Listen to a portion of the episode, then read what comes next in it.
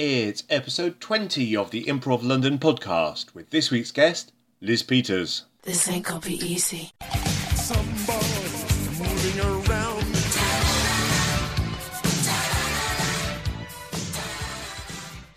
Welcome to episode 20. I had a great time talking to Liz and uh, attending her. She ran the drop in at the nursery and uh, on Saturdays it starts at one o'clock, which I recommend.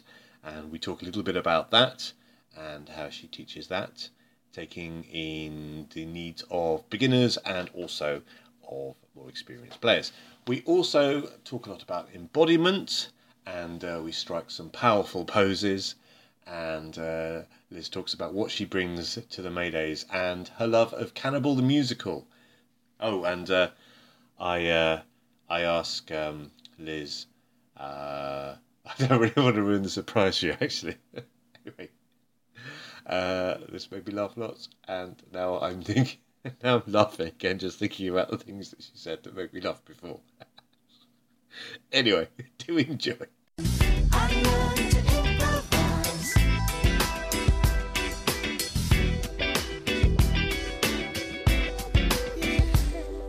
So, uh, started recording, but we're not going to use this bit. Just like to. This is the warm up. This is the warm up, yeah, because I want you to get used to the fact that we're having a conversation.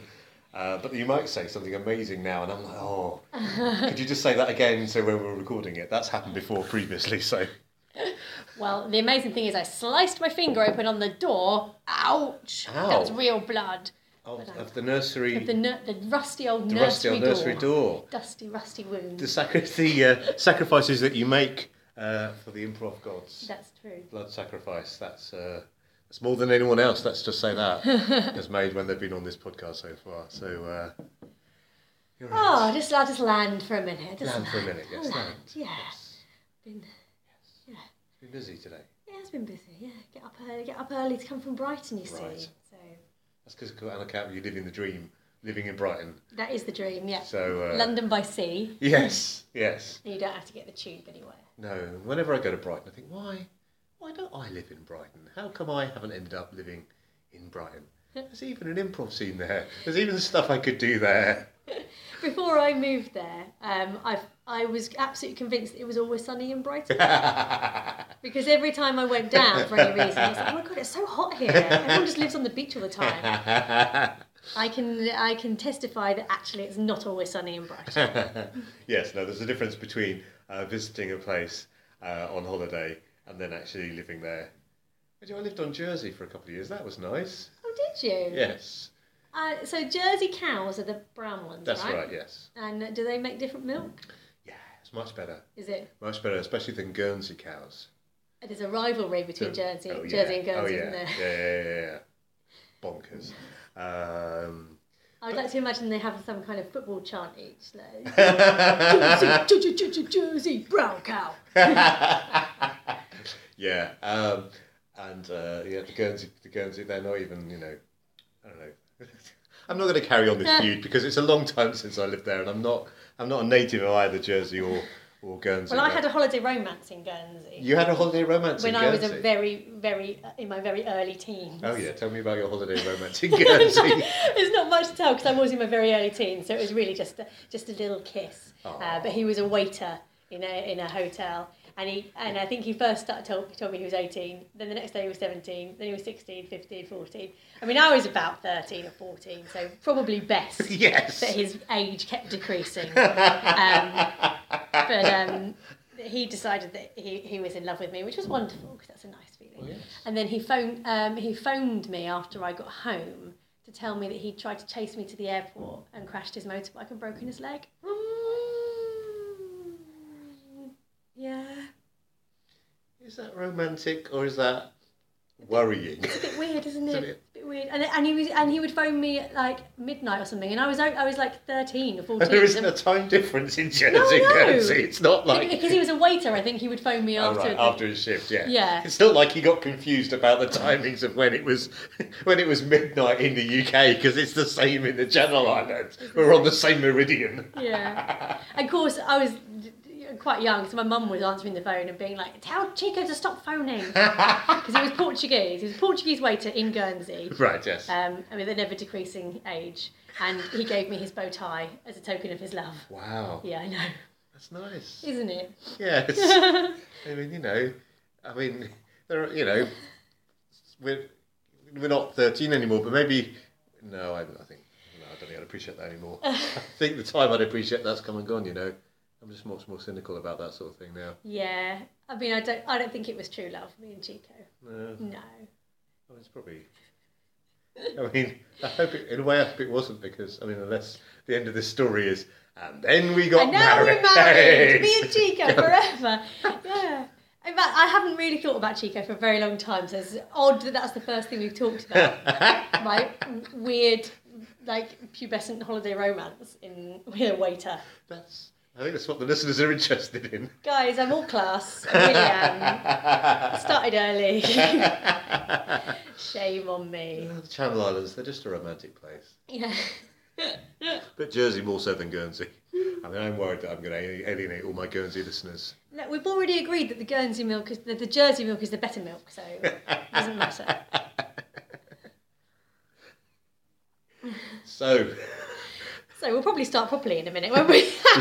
Liz Peters, welcome to the podcast. Thank you, Stuart Moses. Thank you very much. It's a pleasure to be here. Thank you. I'm, I'm very glad that you're here. Um, which is the nursery. We're in the nursery to do the who, what, where. Some people believe that's important early on in the scene. Whereas I would say the relationship is more important. Yeah, Um, you're more of a TJ and Dave kind of uh, perspective. well, um, I don't like to subscribe to any camp No. particularly because I've learned improv from so many different sources, and I, and I think every improviser just kind of picks picks what works for them really. Yes. So, um, but I would be mo- I would be more of the the the TJ and Dave, Dave camp than the um, the say, stage slapping dick joke camp. Um, although I've done both of those things, stage slapping and dick jokes. Am I allowed to say that? Yes. yes. Okay. I. I, I do tend to swear sometimes with excitement That's rather right. than um, aggression. Well, that's better. yeah, that would be weird if you started swearing at me with in aggression. that would, I mean, you know, be fine. Be weird. Um, going to say something else, but it's completely forgotten. Uh, completely forgotten. Um, yes. Uh, so. So yes, we are the who what where. Sorry, Yes, I what, where, interrupted yes. that. No, no, it was good, it was good. Topic. No, no, it was Uh, yes, we're here in the nursery, uh, London Bridge, and um, who uh, Stuart Moses and Liz Peters. Yes, that's us. What uh, having both of us a cup of tea? Hurrah. Um, delicious. Thank you very much for my tea. Yeah, absolute pleasure. I think there's nothing more satisfying than a nice warm brew. Mm, yes, I'm, I'm, I'm, I'm in that camp. Good. in that I'm in that camp of the improv world. The, the tea loving camp of that part of the world. The tea loving camp. England. Uh, Yeah. Well, yes. Uh, so I mean, by which I mean England. I, I, I slightly worry that I'm going to make less sense than usual on this podcast because uh, I've just had the pleasure of attending your class for Yeah. three hours, um, and you were teaching that class. I so- was indeed. So the ability to um, uh, put a coherent sentence together, unlike that one, is to be greatly, it's to be greatly um, applauded. Uh, So the so the outcome of that statement, Stuart, is that come to my classes and you, you won't be able to make any sense. No, what I mean is that you'll be fully taught stuff and you'll have such an intense experience, you'll have nothing left to offer the world afterwards. I think that's the same thing. Uh, it was a good class, I enjoyed Yeah. it, thank you. Basically, Stuart is now spent, and uh, and I did that. I am a mere shadow of my former self. Um, yes, uh, it was a fun class. It's always interesting um, because it's I don't know how it's described, but it it, all, it seems to be for begin. It seems to be. Is it for beginners or just do beginners come to it? It's for everyone. Yes. Uh, it's a drop-in class, and it's and it's open to everyone. They're they're often beginners there, and um, and that's an interesting uh, thing because I think uh, when you first start learning improv, the first time you get on the stage is absolutely terrifying. Well, not even the first time. The first y- year, Yeah, yeah, yeah, year you stand up. But and I still feel it in workshops of that that feeling of um, when I'm in a workshop as, a, as an attendee rather than as a teacher. uh, I still feel that sort of like hot, nervous kind of panic feeling of like, oh my god, I've got to get up and do my turn. Yeah. So I, tr- I try to remember how strong that feeling is for people who have never done improv before. It's like I'm about to stand up and make something up in front of all these people that I don't know. Um, it's a very very scary uh, thing. So the class isn't isn't for beginners per se. Uh, this, this is a N- Mayday's drop in at the nursery Saturdays. Um, um, but I try I try to be mindful of beginners who are there because I think I think yeah to, to get thrown straight into the lion's den is, is a frightening thing. Yes. And if I was running a beginner's course, I would take things in much much easier stages Right, of yes. like hey you can't get this wrong and um, you just have to listen to your partner and uh, accept and build and those real basic stuff that people who have been improvising for a while um, uh, they know intrinsically but you but it's trying to find that balance of people who've had experience and Yes. people who've had no experience and and allowing them to feel safe enough on stage that, that they can create they can discover rather than feeling paralyzed Yes. which I think is a is a great fear response of like I am the worst person. I cannot make sentences. so yeah, I try I try and make people feel feel comfortable and give them a good time because if it's not fun, Yes. then then what's the point? Yeah. because you're just making stuff up. If you're not if you're not enjoying it. There's lots of other stuff you could do. Yeah, go like- play tennis. You don't have to improvise. It's No. like, you know. But it's frightening. It's really frightening. I still, I yeah, like I said, I still get nervous getting up in a workshop situation when I'm when I'm a student because you you know it's your one bit and you panic and you're like, oh god, I don't want to mess it up. And that all those all that fear and all all that self judgment is the stuff that's going to get in your way. Yeah. But it, it happens anyway, doesn't it? Yeah. No, it's strange how um, your fear is the thing that sabotages you. Um, and I can't form a sentence anymore. It gets in, it totally gets in the way. The fear, the fear gets in the way because the fear blocks you from um, being able to uh, communicate and just be there because your whole body is going is getting all tense up and um, um, and it's it, uh, you, you know you're under stress so. You, you, your brain doesn't operate very well under stress. No. You- it, it doesn't. It, it shuts down. Um, and what you're wanting to do on stage is to be as open and, and receptive as you possibly can with, with whoever you're on stage with. And yeah, fear totally gets in the way. And so I, I, I try to help people to not feel fear. But fear is also useful. yes. It, it, get, gets you out of your comfort zone and moves you. Yes, yes. And if the person has made it into the class in the first place, that's a major hurdle Mm-hmm. in itself. Yeah. um, because so many people may think, oh, I'd like to do that class, but then they don't, or they sign up for it and then they don't turn up, or whatever. Yeah. You know, so um, you get points for turning up, is what I'm saying here. Oh yeah, definitely. Turning up and just getting up on the stage and then not just crying. I think you should have points for that. Yes, yes. Yeah, yeah. I remember doing it. I, I was um, talking about going out of your comfort zone. I, I was trying new things because I've been um, studying embodiment and how that and how that that is basically how you feel, how you how you move and stuff affects the way that you feel and think.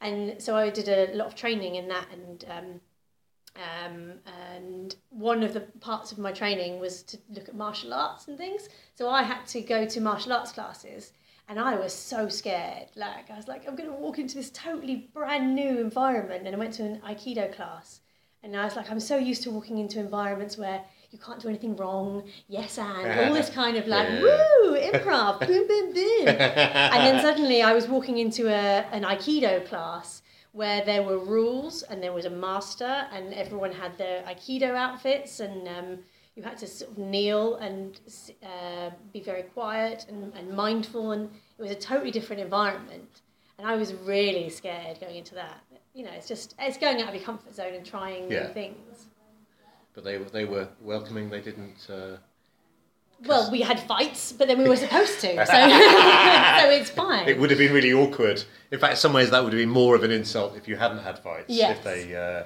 had declined to fight. So how how what, how did you fight them? Uh, well, um, uh, with uh, we did stuff with the staffs, so like um, big metal, um, metal. They're not metal. That's dangerous. Wooden, wooden. I can't remember what they call them. They have an actual name.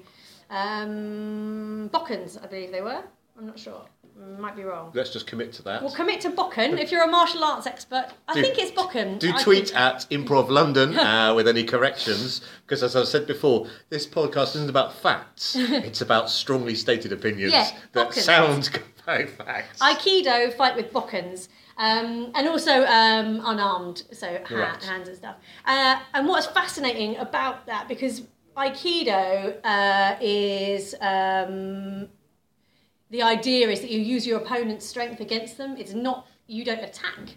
You you you use their strength to um, to throw them down, basically, or to um, uh, to make your attack, I guess. Um, which is a, which is brilliant because it, it kind of mirrors improv in the sense that uh, you don't go in there and going, "Here's my thing, ah, give you my thing." it's like, here, I receive your, what you're giving me, and I will use that. Nice. So it was, a, it was really interesting. It's an entirely different environment yeah, yeah, yeah. um, uh, but a lot rooted in a very similar ethic of like be here, be present, Yeah. um, have contact, uh, contact and connect with your partner, and use what they give you, rather than throwing what you whatever you want at them. Yeah, yeah. It's a very similar kind of uh, ethic, really. Yes. Martial arts and improv. So I know you're a good improviser, but um, how are you at fighting? Um, amazing. Really cool. Yeah, fair enough. Yeah. It's interesting. I mean, um, so I, I'm talking like I've done loads of Aikido. I haven't. I haven't done loads. I like to think there's an Aikido podcast out there where they're mainly talking about improv, even though they've only done it a couple of times. Uh, I mean, I've done I've done uh, um, a lot of stage combat because I trained as an actor Right. pri- prior to to studying improv. Um, so I did learn armed and unarmed combat in uh, on stage fighting. Does that not make it harder though to learn proper combat? Um, ooh, I guess probably because you're faking it for Yeah. uh, yeah. So with with stage combat, you're you're never touching, and you're always yeah. You're like a hair pull, for example. You're actually pressing onto somebody's head rather than pulling their hair, and Yeah. it's and the and the victim that's I'm doing inverted commas with the word victim um, is the one that has the intensity and, and drives it in stage combat. It's like the strangling. When Yeah. You're actually, if you're trying to strangle someone else, you're pulling away. And they're, and actually, they're pulling Yes. you on to their Yeah, neck. yeah, Yeah, yeah, yeah. definitely. So there, there is that, that. That's that's the way you would learn a stage combat. But obviously, um, Aikido and all the other martial arts I'm an expert in. um, Because I do want my listeners to the podcast to be able to uh, do improv and also fight. Yes. I want, you know, I want an army of people that can fight. Only for good, not for evil, Oh, definitely. You know, you Definitely. use your powers for good. um, yeah, I mean, we weren't. I wasn't free form fighting in this Aikido class. I think you just like grabbing things off shelves, Oh, God. smashing them over the head with a. Uh, no, they were, it, it was it was choreographed. Um, Okay. Choreographed moves. It was like you know you'll Ah. you'll do this and you'll block like that. In in which case, the stage combat possibly was helpful. I don't know. the most helpful thing um, Was your sheer raw latent aggression? was your killer instinct? Yeah. The fact that you gave no quarter and no mercy. Yes, and my sword-like fingers, which I lacerated my opponents with. Wow, they really do Aikido differently in Brighton. Are you sure you weren't street fighting? Actually, now you mention it, it wasn't. It wasn't in a dojo. We were just on the street corner of, of like the, where all the hen nights go. But it's it's fascinating how because the more improv I do, I don't think you ever stop learning how to improvise. I think it's not like ah I've been to Second City, nailed it. Like it's not um it it's, it's a lifelong pursuit to keep on learning and keep on pulling from different things, different teachers, different sources, and um, I'm fascinated the more I go into it the more things like, oh, for example, martial arts, that they're coming from the same place. It's this place of um, being totally present, uh, being totally accepting of what is, uh, and not and not trying to force anything, and just being there. I mean, there's there's so much, so much of the stuff that I, I've studied has, has- brought me to this same belief. It's just like we're here, we have this moment, and, and we give and take within this moment. And if any either one of us gives or takes too much, the moment is broken. And if if we can can um, um, uh, I'm doing some hand gestures for the, for the Yes. listener, Well, which is which is supposed to be give and take. Yes, that's that, that, that, that ad- adequately represented give and take. Just have to trust me on this one. Are we bringing things into balance? Bringing things into balance. Is that what we're talking about? The give and take, Yeah, so not um not but not balance that is static. A kind of a. It's like being on a on a seesaw. I'm doing more hand movements because I can't actually remember what a seesaw is. This is my seesaw hand it goes it goes up and down Yeah. depending on the weight of, uh, Yeah. of who's where and Yeah. what you do. Uh, yes, it's um you know if anyone if you come into an improv scene and you're like a, a bull in the china shop and being like I'm I'm doing this this is what's happening it's going to fall apart. Likewise, if you come into an improv scene hoping someone else is going to give you all the answers and you stand there just going what's this what's that where am I then it's never going to get started, is it? So give and take yin and yang. Yes. Sounds- Again, more You can't- bringing back to the old martial arts. You can't tell that you live in Brighton, you know, with your uh, with your yin and your yang and your martial arts. I'm not a martial arts expert. I just want to before I get any bookings, it's like oh, we get we get Street Fighter Liz on board. Like, Come for the impro, stay stay stay for the street fighting. cool. Um, so uh, you mentioned uh, embodiment. What's embodiment? I've not heard of embodiment before. And Okay. What what kind of drew you to embodiment, Although it's got a good name, and I can see why it'd be attractive. because you like bodies. yes. embodiment is basically uh, is how how you are um, in your body. I think it, nowadays we are so far removed from um, the animals that we naturally are because we all we are is uh, animals who have invented computers basically. We're well developed animals, and um, I think nowadays we get we get very hung up on um, on thinking and our mental capacity uh, that we've almost detached our brain and body and we think of them as two different things.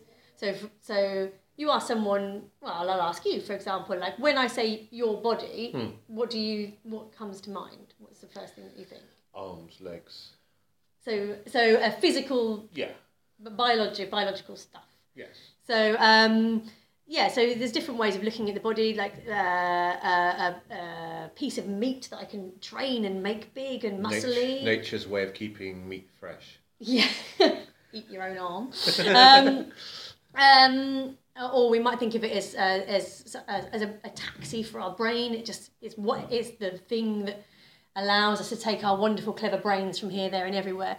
And I think um, embodiment is just getting a bit more back in touch with the body and and noticing how it is and the responses that it's giving us because we are still animals and we still have uh, responses in our, in the way that we move like we talked earlier about the fear thing about um, that sort of like constriction and tension and um, when you're frightened your whole body tenses up and it, and it tells you it tells you that you are under stress your brain actually responds to that by, and then goes, oh, my body is tensing up and, and freezing, and therefore I must be under stress. Your body's actually actually giving you the information. Your brain is translating it. Ah, right. Um, so we all have different ways of habits of the how we are. I'm quite sort of like fast and bang bang dynamic and stuff. Um, other people might be a little bit more floaty in in their movement, a little bit slower, and that actually affects the way that you think and the way that you feel and the way that you respond to things. Wow. So uh, I would say I'm quite a, quite a fiery person, and that's not just because my brain is fiery. That's because my body is constantly charged with energy, so I charge around fast and I bang things down and I'm and I'm quick and I'm I'm slammy, and that actually makes m- me talk that way. It's not that I um, it, it, it makes me respond that way because because uh, my body is doing those things rather than because I have mentally chosen to do that. Right. So if you change the way you move, so if you if you become uh, a little bit more um, uh, looser or freer, for example, with your movements, then you become a little bit more looser or freer with your mind. There's a lot of lovely research on the internet uh, and in the world. Um, there's a a really interesting um, im- uh, thing about embodiment. For, um, there's a TED talk by Amy Cuddy, which is worth uh, listening to. Cool. Check out the link in the show notes. Uh, uh, she talks about power posing. Power um, posing. Wow. Uh, so this is this Liz is now demonstrating a power pose. power pose is open and Wow. wide and uh, dominant. Yes. And it's that so uh, that's that victory, that position of victory is arms out and like chest forward and like I'm doing it right now. Can Yes. you feel it in my voice? Yes. I'm like dominant. My arms are open. I feel like a winner. Yeah. Uh, and you um, and you know you watch if you watch people winning a race, for example, the winning position is arms open, chest out, winner results. Yes. And people who have who are blind, who have never seen that that's that that's the position of victory, will naturally do that in their position when they want to be dominant. Or um, you see in nature as well. You see uh, you see animals doing it. Um, chimps and stuff. That how they dominate. They make themselves big. They make themselves wide. Uh, it makes them dominant, um, and it makes you feel pumped. It makes your it makes your adrenaline go up and whatnot. Uh, whereas the flip side of that, if you make yourself small uh, and you close your close yourself off, so you're um, uh, cross your, I'm now crossing my arms in front of my chest. I'm now crossing my legs, um, closing myself down. Uh, makes me feel less dominant. Makes me feel more um, uh, submissive to to you in this room now, um, because I've changed my body to to be a submissive position. It's also changing my voice, changing yes. my the way that I am feeling and how well I can make a sentence. and so that's so yeah. So uh, this um, power posing basically is uh, you can control your state, you can Yes. control how you feel. Uh, they did this experiment in Harvard where they got people to do power posing, so that's like dominant chest out stuff, um, for two minutes before going into a, into some interview, and they got a different bunch of people to do the more closed, um, yeah, little uh, little positions, um, and then they uh, then the experiment was to see how they would be received by the people not knowing what they were been doing before, and it just came out tops that the people who done power posing were just generally better at Yeah. delivering delivering stuff, being strong, Yes. being powerful. And it- yeah. Yeah. So it's it's a re- it's a it's proven it's proven stuff. Um, but we kind of it's hard for people to buy into because people get shy about their bodies. Hmm. People get it's like oh, you know, it's it it. I think some people are af- afraid to admit your body can be that powerful, hmm. that it can that it it triggers you rather than you trigger it. Yes. And once you realize that it is triggering you and your responses, then you have agency over yourself and the way that you feel much more. Because you, I, I can choose now to note. I mean, I'm noticing my position. My legs are wide open. Excuse me. Um, but you can. But once you know that, I mean, that's just a one element of it. The sort of power posing and submissive um, uh, positioning. There's many other different rhythms and, and states and things that you can explore. But once you start to become aware of what your body's actually doing, you start to really notice how that is driving your behavior Yes. and how your behavior is not actually driven by cognitive thought at all Yes. it's driven by what you're doing and once you know that you then have the agency to um, make different choices about how you want to feel by choosing to stand move walk sit a different way Yes. And I, I, I do a bit of power posing before I go on stage. or before I go somewhere scary. well. Like, okay, right, I've got to, I've got to pump up. It works, it works. Yeah. And so, and, and you can do other, uh, and there's other parts to it. I mean, it's, it's a lot of self awareness, and it takes a, it takes a while to sort of click in and, and really notice what you're doing because you don't most of the time you don't know what you're doing physically you hmm. just do just this is the body I lumber around with all the time and once you once you start paying a lot of attention to it you're like oh I do that and that's why I'm always angry or I do that and that's why that person always walks all over me because I actually uh, allow them to because of the way that I am around them Yeah. so it's, it's, it's a, I think it's a fascinating field uh, of, of study, and there's it. It's kind of ancient, but also quite new because people are just sort of getting their getting their heads out of their computers and realizing that we've alienated ourselves from our human instincts and so much that actually, if you get back in touch with them, we probably won't be as miserable because they're talk- our bodies are telling us so much stuff, and we have got to the point where we are ignoring it and we're just going, ah, I'll just, I'll just check I, I, my iTunes. Check my iTunes. I don't. There might be another U2 album that's downloading without my knowledge. Oh. Better check my iTunes. Facebook. Yeah, Twitter, so, yeah. sort of thing, So yes, yeah, like yes. oh yeah, my uh, my my brain is is the only important thing. It's not at all. Your brain, your brain and body are integrated, and they are heavily reliant on each other.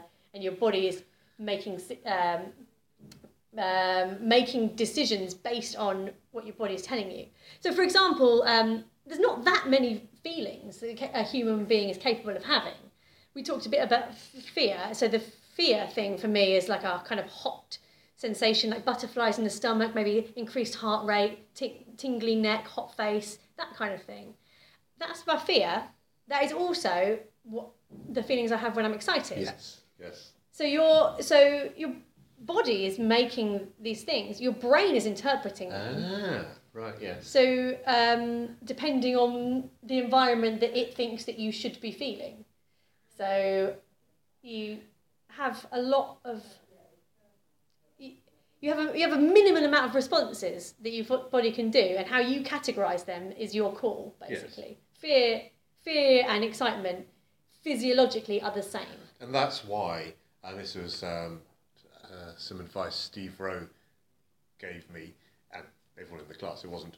Anyway, um, but you know, it's like if it's easier to translate that fear into excitement, whereas if someone says, calm down, actually that's quite hard to do because we're going almost like two directions at once.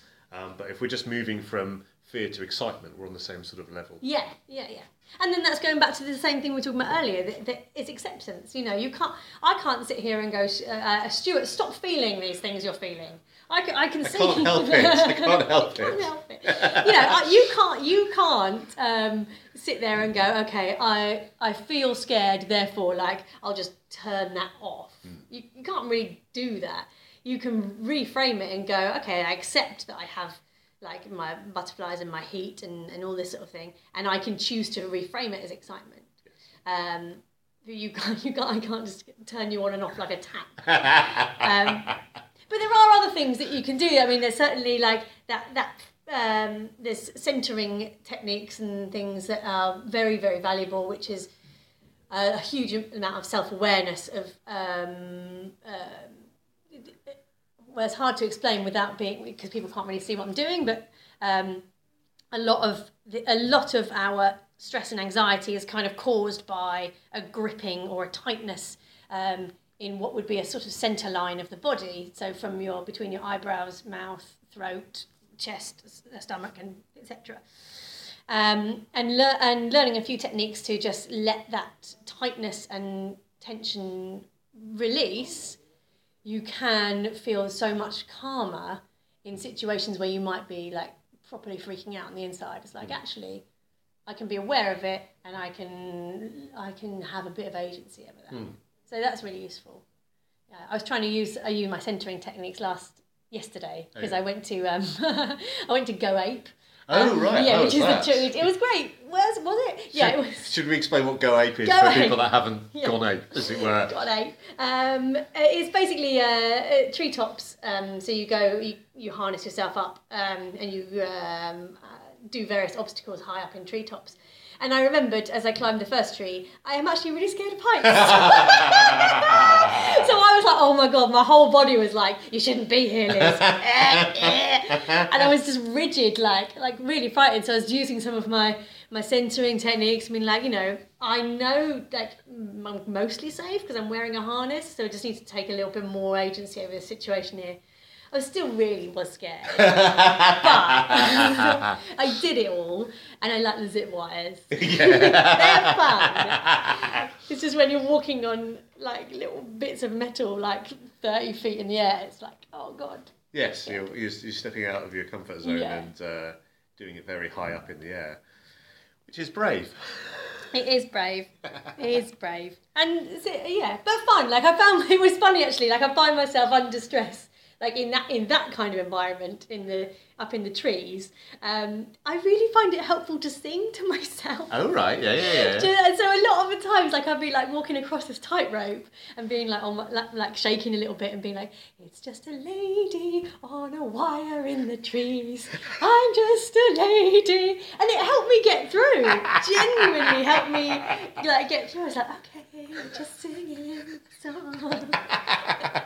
and I'm sure like there there was like some kids behind me who were like fearless and just like they must have been like that woman is nuts like clinging to like the bark of tree and singing but whatever gets you through hey Yeah, exactly. I'm still here Yes, well done.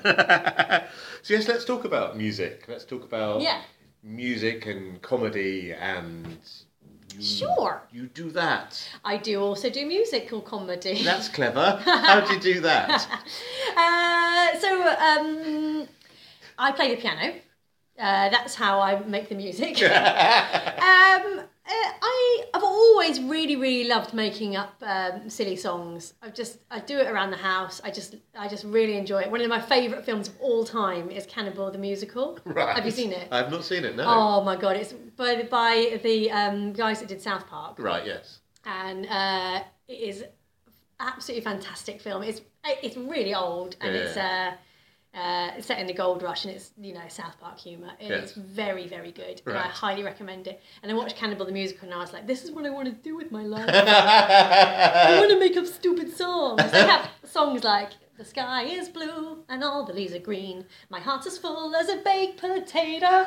Like stupid, stupid. Anyway, yeah, stick that. I think more people need to know about Cannibal the Yes, musical. well, It's put that in the show notes, It's yes. ace. um, uh, but I digress because uh, what was talking about? Mu- yeah. so I've always enjoyed making up silly songs, and I started doing um, um, musical comedy at stand-up nights. Probably about three. What year are we in? 2016. I think I did it. Uh, I think I probably started doing it in about 2012, 2013 or something. Um, uh, going to stand-up nights, playing playing songs on my piano. Um, very silly songs, often involving death or sex or cheese or something. Right. The three biggies. the big ones. yes. Yes. Big ones. And then I did. Uh, I What's your favourite type of cheese? Oh, do you know what? Uh, I had a lot of cheese yesterday in a French place, and um, it wasn't my favourite kind. There's a lot of bad cheese out there. I Do don't like the mouldy cheese? cheese. You don't like the mouldy I don't cheese? like. No, I don't enough. like it when it's too strong. I love a baked camembert though. That's nice. Yeah. Yeah. I like cheese when it's um uh when it's uh when you can dip in it. I- I love a fondue. A fondue. Yeah. Yeah. Ooh, Yeah. I yeah. love a fondue. Yeah, fair enough. Mm. There's something magical about when you melt the cheese and then It, ah, yeah, I once got cheese blindness. you got cheese blindness. I'm convinced it was cheese blindness. I've been over cheesed in the past, but I've never had cheese blindness. I'm a mere acolyte at your, your cheese gluttony. It was uh, in France, and I was on. A, uh, Good place. of course. If great you're gonna if you're gonna get cheese blind anywhere, seems Do it in France. Yeah, in France. And of all the nights, it was ridiculous. Really, we it, I was on a skiing trip with a bunch of people, and we went to and had fondue in a restaurant at, at the top of a mountain, and. Um, and yeah, admittedly, we had some wine as well, but I'm pretty sure it was cheese blindness. and at the end of the end of the night we had to we were tobogganing down, so we got given lamps for our heads, and then we had to toboggan back down the mountain after this restaurant, and I, I, my vision was just like wow, wow! Of all the times to get this cheese, not wine blindness, definitely cheese Definitely blindness, cheese. tobogganing down this in this um, forest back home. Nobody died. Well, that's good. Thank goodness. Nobody died. We all got home safe. Hooray! Because that would have been really. The podcast would have taken a turn if would. got. Then John, John sadly, Yeah. sadly went off a cliff, and um, yeah, we never, Yeah, we never saw him never again. saw him again. It's a shame, he was a great guy. Yeah, well, Really great guy, but too much fondue. too much to So, kids, if you're listening out there, don't uh, don't have a fondue and then toboggan. And then toboggan down. Yeah, I mean, you know, Liz was lucky, but don't follow her example in Don't. that particular area. By the aspect. skin of my teeth, I made it to the bottom of that mountain. By the skin of my teeth. So you were doing. Uh, So I was doing stand up. Yes.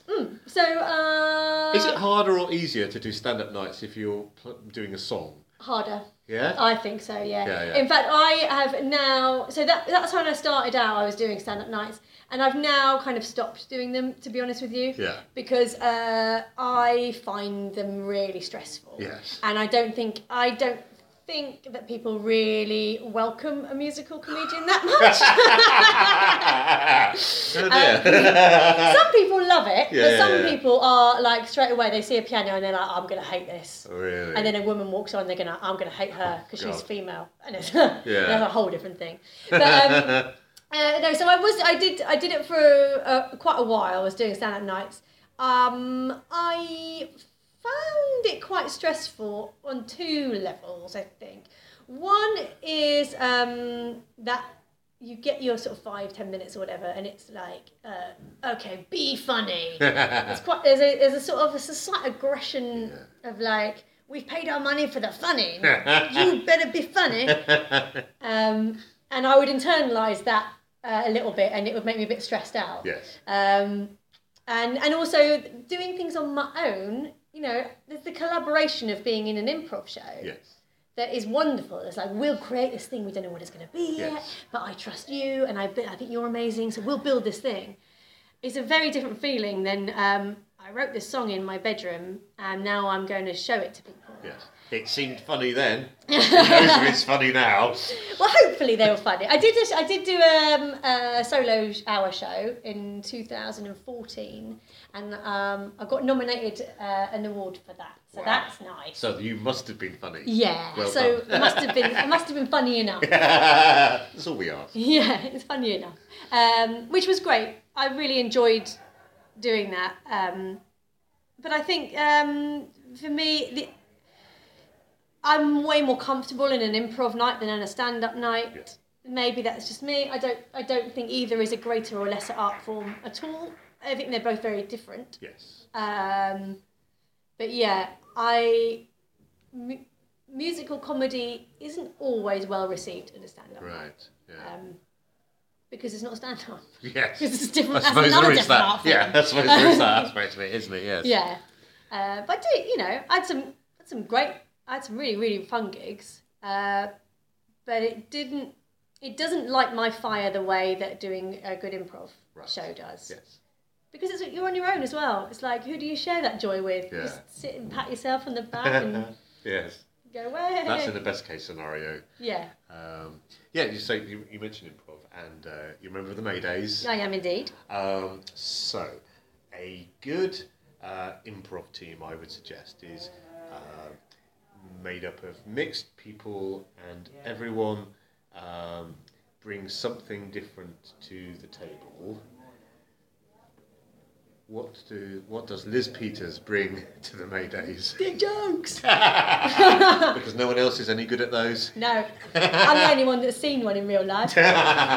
It was Chico from Guns. I never saw that. I was underage. I didn't see that. We just kissed. Yeah, well- that went dark. Sorry, that was great. That was gross. That, that- honestly, genuinely, that I didn't do that. I didn't do that. Um, sorry. When we were talking, yeah, I probably do bring the rude. I think. You bring the rude. I do bring the rude. I like to think there's more to me than that. um, but yeah, I famously like I will. My one of one of my go tos under stress, as we talk about stress quite a lot today. Um, I think people go to their go-tos, and a, a lot of the time, like I will have a bit of a dirty mind, so uh, I'll be able to come up with quite a dirty bit without too much trouble. So, so I guess um, uh, uh, I bring that. I would say a, a, a big uh, characters, a lot of energy. I'm very energized, as you might have noticed. Um, I'm quite physical as well. I think I find, uh, yeah, those kind of like like gut stuff, Yes. like playing from the heart, from the guts, being Yes. all like rah, more visceral. Yes. Uh, I'd say that's where I fit best. Um, as eh, when we get into anything that's kind of word word games and puns and stuff, I'm doing my best, but I can, you know, there's people who are Yes. uh, quicker at that than me. yes. So I'm all I'm the blood, guts, and sperm. oh God, I don't want to be that. but as we've discussed, acceptance Yes. is very important. yes. It's all about it's all about the the fluids. Uh, yeah, no. I- With, with, with puns, it's like you know, yes, I, uh, I would like.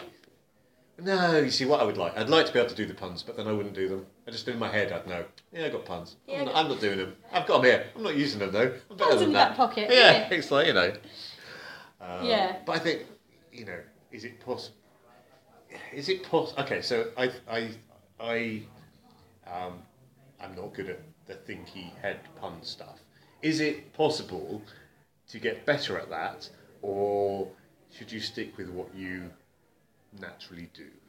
Uh, I think it's definitely possible to get better at that. Um, uh, I think if you stick to what, if you only ever play what you naturally play, how are you ever going to improve? Really.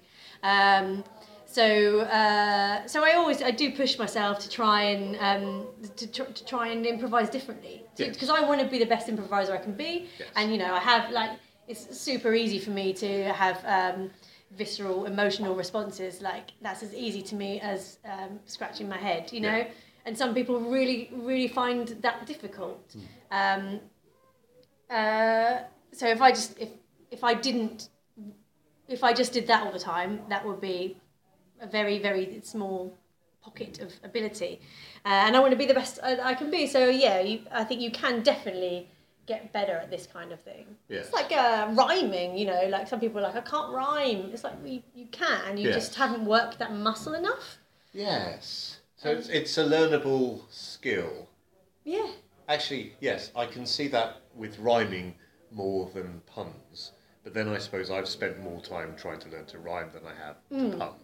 yeah Yes. But puns puns are a workable muscle as well. Like it's just that you if you haven't just haven't thought about things that way. If you start thinking about things that way, trying to punify, then you can. I mean, puns aren't all universally rewarded in everyday life. That's the whole thing. I'm not sure. They get a few groans, don't they? Yeah. Pun. Hmm. I don't know. You practice in your own time Yeah, well, yeah, obviously. in the kitchen. in the kitchen. I don't know. Is a groan. As long as you're not only only getting groans. Well, yeah. If you if you come if you if you're just an improviser that just puns their way through everything, then God. you'll probably get a bit. Get, people get a bit bored of you pretty quickly, but As indeed they would if you punned your way through real life. I think people would get really bored of you really quickly. First couple would probably be all right, but after that, it's like, Uh. no, no, please, no more puns. but yeah, all of it. I mean, every every aspect of it. You know, we can improve. We can improve our abilities in all areas. You know, the a thing that um, um, took me a few years to even understand what it meant, um, let alone get any kind of handle on it, was game of the scene. Right. Um, I'd be like, I could, I would watch people doing scenes, and then I, and then I'd be like, oh god, like they totally get it, and I can't seem to find this mystical game of the scene. Where's the game of the scene book? I don't know what the game of the scene. And I would get myself tied up in knots about it, and knots, and then I did heaps of workshops with different people, and and uh, and and slowly built that muscle. And it's not my strength. I, I wouldn't say that I was a game a gamey improviser, but I could I saw that that was something that needed nurturing. So you just you you nurture it, and you like anything, that becomes then a practice that you're like, oh cool, I'm getting a little bit better at it. So what what is the game of the scene for you? How would you describe that? uh, game of the scene is what is the what is the funny basically. Right. What is the funny? Is that is there a thing here that is funny? And if there is, we keep on keep going with that, and then we take that to some kind of conclusion. Yes. which is um, one way of playing, and, and it's quite a heady way of playing, which is why I find it very difficult because, as, as discussed, I am all blood and the heart. Yes. um, so for some people, it's really easy to think sort of strat- strategically around Yes. around a scene. Um, for me, less easy, but still uh, occasionally happens. Yes. Well, I find game of the scene a difficult way to think about things um, because, right, if you do something once and it's funny, and then you do it again and then it's not funny the second time, it's like, well, it was funny the first time, but I've just done it again. Why isn't it funny the second time? Are you are you committing to it as much the second time, or are you kind of hamming it a little bit? Maybe Who that's knows? it. Maybe, yeah, it could be. Maybe I'm just. And also, they need it needs to uh, escalate a little. Maybe I'm not escalating enough, or maybe I, I don't know. Maybe it's because it's that head part of me that's thinking, oh, did that thing, that got a laugh. Right, I'm going to do that thing again, and maybe I don't know. When I did it the first time, it was more spontaneous. Maybe I haven't escalated. I don't know. Who knows? You're not talking to the expert on game. I'll be honest with you. but I think that I think that what you've hit on there is something really um, that I really subscribe to. Um, it's like is that judgment. What I struggle with game and strategic play is because you are thinking, and I don't. I don't feel like I do my best work when I'm thinking. No. because I'm I'm analysing and judging and doing all these kind of things at the same time as trying to improvise. Yes. It's very schizophrenic Yes. and I don't have that much brain power to be doing thinking as well as listening to the other person and trying to be in the moment. I just, you know, you can't you can't fully engage in the scene if you're if you're judging it and thinking about it at the time, which is why any all of this kind of game playing and being like, oh, I think I've spotted the game. Um, therefore I do- that. I find very difficult because it's like, oh, now I'm up in my head and Yeah, I'm not really responding. And I think it gamey scenes are great. I respect them. I love them. I struggle with them yes. because it goes against my vibe, but um, I still give them a bloody good go. Yeah, yeah, yeah, yeah, no. And I think it's um, it's very encouraging to think about these things and to think, you know, these are learnable skills, and the more you do this, the better you will get Mm. at it. And I think that's uh, when I sometimes when you learn things that are ob- sometimes things are only obvious once you've had them pointed out to you. Mm. So the obvious thing that I had to have pointed out to me is you're watching these people um, improvising. Yes, they're amazing, and they were probably amazing when they started, but they've also got 10 years experience on you or 20 years experience on you. And that's why they're so good, is they've been doing it for so long and they've got so much practice and they've just worked on these things. Yeah, So it's not just they came out of the box and they were 20 years good, it's just, you know, they've got 20 years experience yeah, on you. So uh, definitely, I find that definitely. really encouraging way of thinking about things. Yeah, there's, there's there's no substitute for the experience and, and actually stage time and actually just Yes. doing it Yes. and being in a million scenes and then going, oh, cool. Yeah, and I think the best way to learn uh, how to be on stage is by being on stage because Mm-hmm. You know I love a workshop, I love a drop in, and they're amazing. But it's it's actually when you've got the audience in front of you, that's when the circuit is kind of Yes. connected.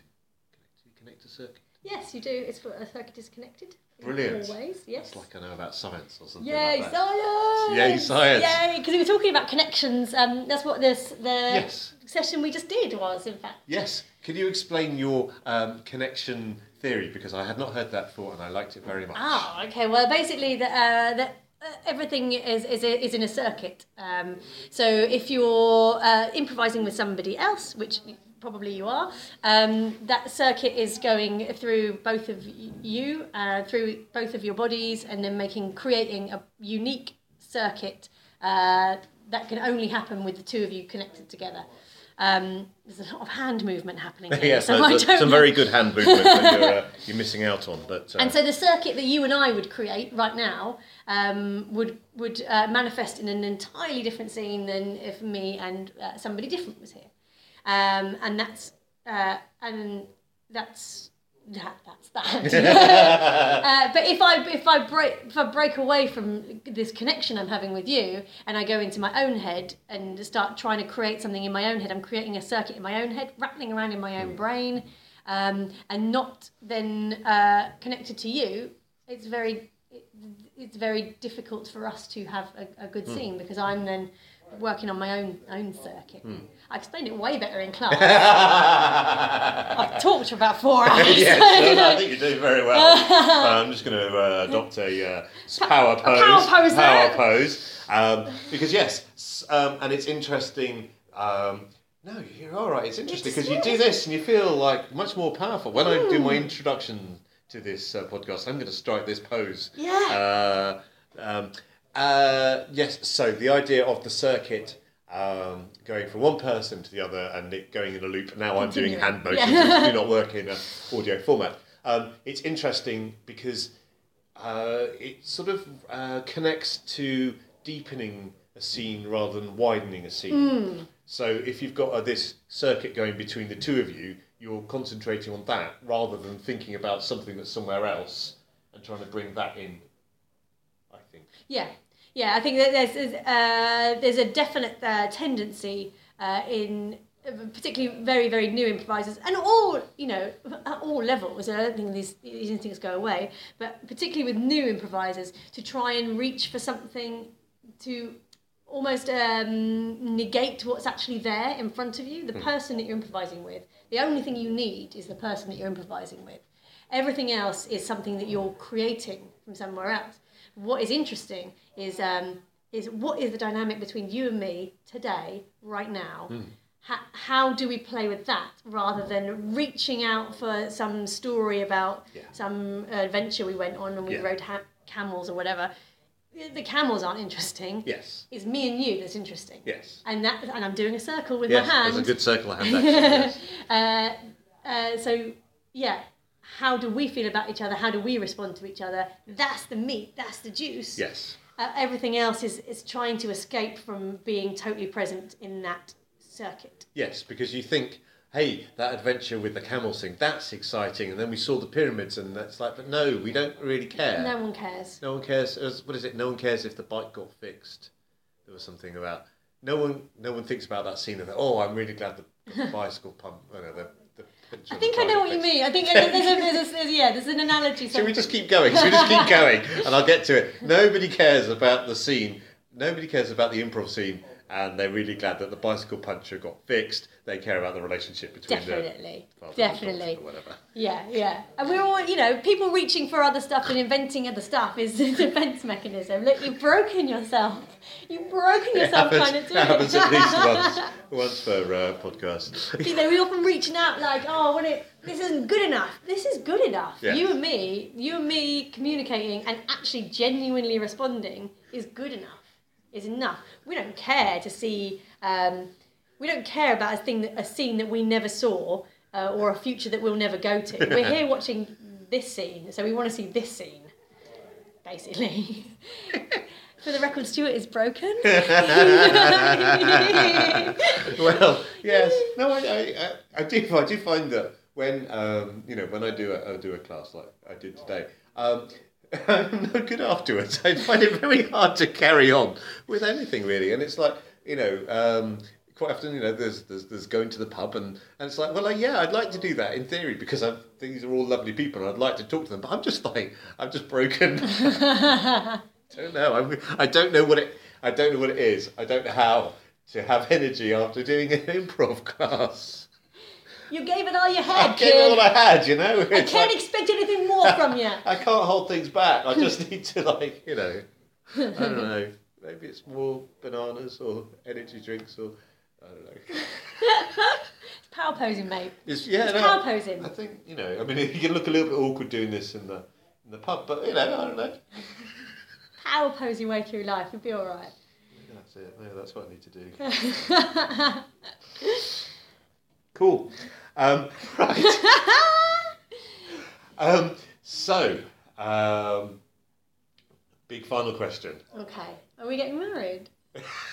I Oh my god, how exciting! I exciting. thought the podcast would be the way to ask. this is so romantic. it's just, you know, all this improv is just You've got to admit that I put a lot of effort You have. into. It's not just You've done podcast after podcast Yeah. to, to make me believe that Yeah. you really wanted it. I mean, this isn't like the first couple of podcasts. I've recorded many, many hours, uh, uh, and also done many classes beforehand. I appreciate the work you've put in. Well, that's that's all right. Um, Do do you have to yes and me in the nursery? Is that because this would be the time to ask, wouldn't it? it would be the time, but as I've used my analogy, which for any beginner's improv, uh, yes and does not mean you have to say yes to the question. You just have to say yes to the reality. So I accept that you're proposing, but I refuse your proposal. Well, that's uh, that's. I mean, that's you know. To, to be fair, it's the most sensible opinion. What happens in the nursery stays in the nursery. Uh, Yeah, that's right. anyway, I So- yabbered over your big final question. you did it with so- such so drama. I've got another. okay, so that was the big final question, uh, but I've got another one in reserve, um, as that one has been, uh, as I've been crushed by that. Um, so it's fine. Um, so improv, we love improv. That's, Correct. That's not the question. No, But no question. It there. was the correct answer. Um, so, what would you like to see more of, of in improv, in London, Brighton, England, the world? That's a very interesting question. What would I like to see more of? Um, I'd like to see. Um, oh, I'd like there to be a bit more money in it. That's what- I'd like- yeah, a little bit more money. Um, um, I, I, I, I'd like to. I'd love it to get a bit more respect as an art form. I think uh, people. Um, I think a lot of people still view it as some kind of studenty, like, oh, this is probably be rubbish. Like, oh, just making it up and looping around. Um, That's so- the best case scenario. Yeah. They might be making up and there'll be no looping around, you know. Just, if I'm in it, they'll probably be yeah, looping yeah, around. yeah. Um, But I see. I think yeah. I think a little bit more respect. Um, How do we get more respect? Um, by doing good work, by doing good shows. I mean, there there is there is a lot of good improvisers around, and there's a lot of good shows. Um, um, there is. I'll be honest. There's, there's still some shows that I go to which, that are a bit cringy, that, that, and and I do think you know, oh gosh, ee, this is a bit awkward watching this. Um, but without without identifying. When, when you say it's a bit cringy, Yeah. what kind of things are you thinking of? Um, I'm thinking of, of, of uh, things where people are not playing playing it truthfully, not being honest in, on stage, Yeah. um, and they're trying to be gaggy and and um, and it feels really forced. You know, be, really beautiful improv. It's really connected and can be funny and Yes. and can be um, really really moving. And but when you when you see people who are just who are just leaping around and Yeah, they're not and are not connecting to each other, Right. Yes. then I can find that can be quite like uncomfortable to watch because it's like ah. So um, but there's a there's a loads of really really good really really good stuff. Um, and I think I, I like to see a bit a bit more love thrown at, at, at that so that Right. so that we can i mean the, the improv community in the time i've been involved in it has changed dramatically there was there wasn't hardly anything around and now it's like improv here improv there improv everywhere um, i just yeah i, I want to see good, im- good You wanna see good- i want to see good, good improv improv, obviously yes. um, I mean, that's the nature of the imp- the uh, the art form, though. is the risk Yes. the risk factor yeah So definitely the risk factor makes it more exciting because when you do fly, the, the fact that you could crash makes it more exciting. But inevitably, there are going to be times when you're going to crash. Yeah, oh, definitely. Yeah, Yeah, yeah. yeah, of course, of course. Uh, I'm not saying I want everyone to be like in, incredible and, and stuff. Um, just, uh, just uh, uh, listening to each other, which is one of the things that I find um, one of the worst. What what makes a bad show? We're talking about ba- uh, a bad show. Uh, is when the people aren't listening to each other Yeah. and they're like, "Oh, I've got a funny idea. I'll just trample over yours with my hilarious idea." Yeah. It's like, well, no, actually, let's co-create this. If you want to do that, be a stand-up. Yes, yes, do that. Because there is a place for that, and it's not in improv, and that's what. And I think those there are shows where you see that happen, and it is a bit like, oh god. But um, so listening to each other, accepting each other, acceptance. There it is again. yeah, it's all right for your son. and and and committing to that committing to being there together and doing it Mm. creating it you know yeah of course there's going to be some times where it crashes and burns but you know if you if you're doing all those things it should, it should there should be enough juice there Yeah, and if you if you're watching a group that has that kind of connection, then even if it goes well, even if it goes wrong, it doesn't really go wrong because it's still you're still watching people who enjoy being with each other Yeah. and I don't know. you're watching people play Yeah, yeah, yeah. yeah. and I think that's part of um, part of the the the, uh, the fun of watching a show is you're watching people on the edge of their uh, flying by the seat of Yes. their pants, aren't you? Yes, it's like yes, "Oh, I don't know what I'm going to do, but I'm going to do the thing. and as long as they as long as the, the players are in agreement that they that they're all respecting each other Yes. and they're not trying to steamroller each other, they're respecting each other, they're building each other's things, and they're all flying on the same magic carpet. then that's great. You know that that's that's brilliant. It's when people are self-serving. yes. I um that I think it falls apart, yes. and uh, mm, it's a collaborative piece. It is. So we should all try and fly on the same magic carpet. Yeah, we It'd be should. a beautiful thing. I can show you the world, shining, shimmering, splendid. Ah. oh no! Look, he's just spilt something. I think. That's I how think much that's I a- was enjoying your song. Yay! It's all wet. Stuart loved it. Oh, shaming myself again. Um, brilliant. Liz Peters, thank you very much for coming on the podcast. Thank you very much, Stuart Moses. I made this. That's improv.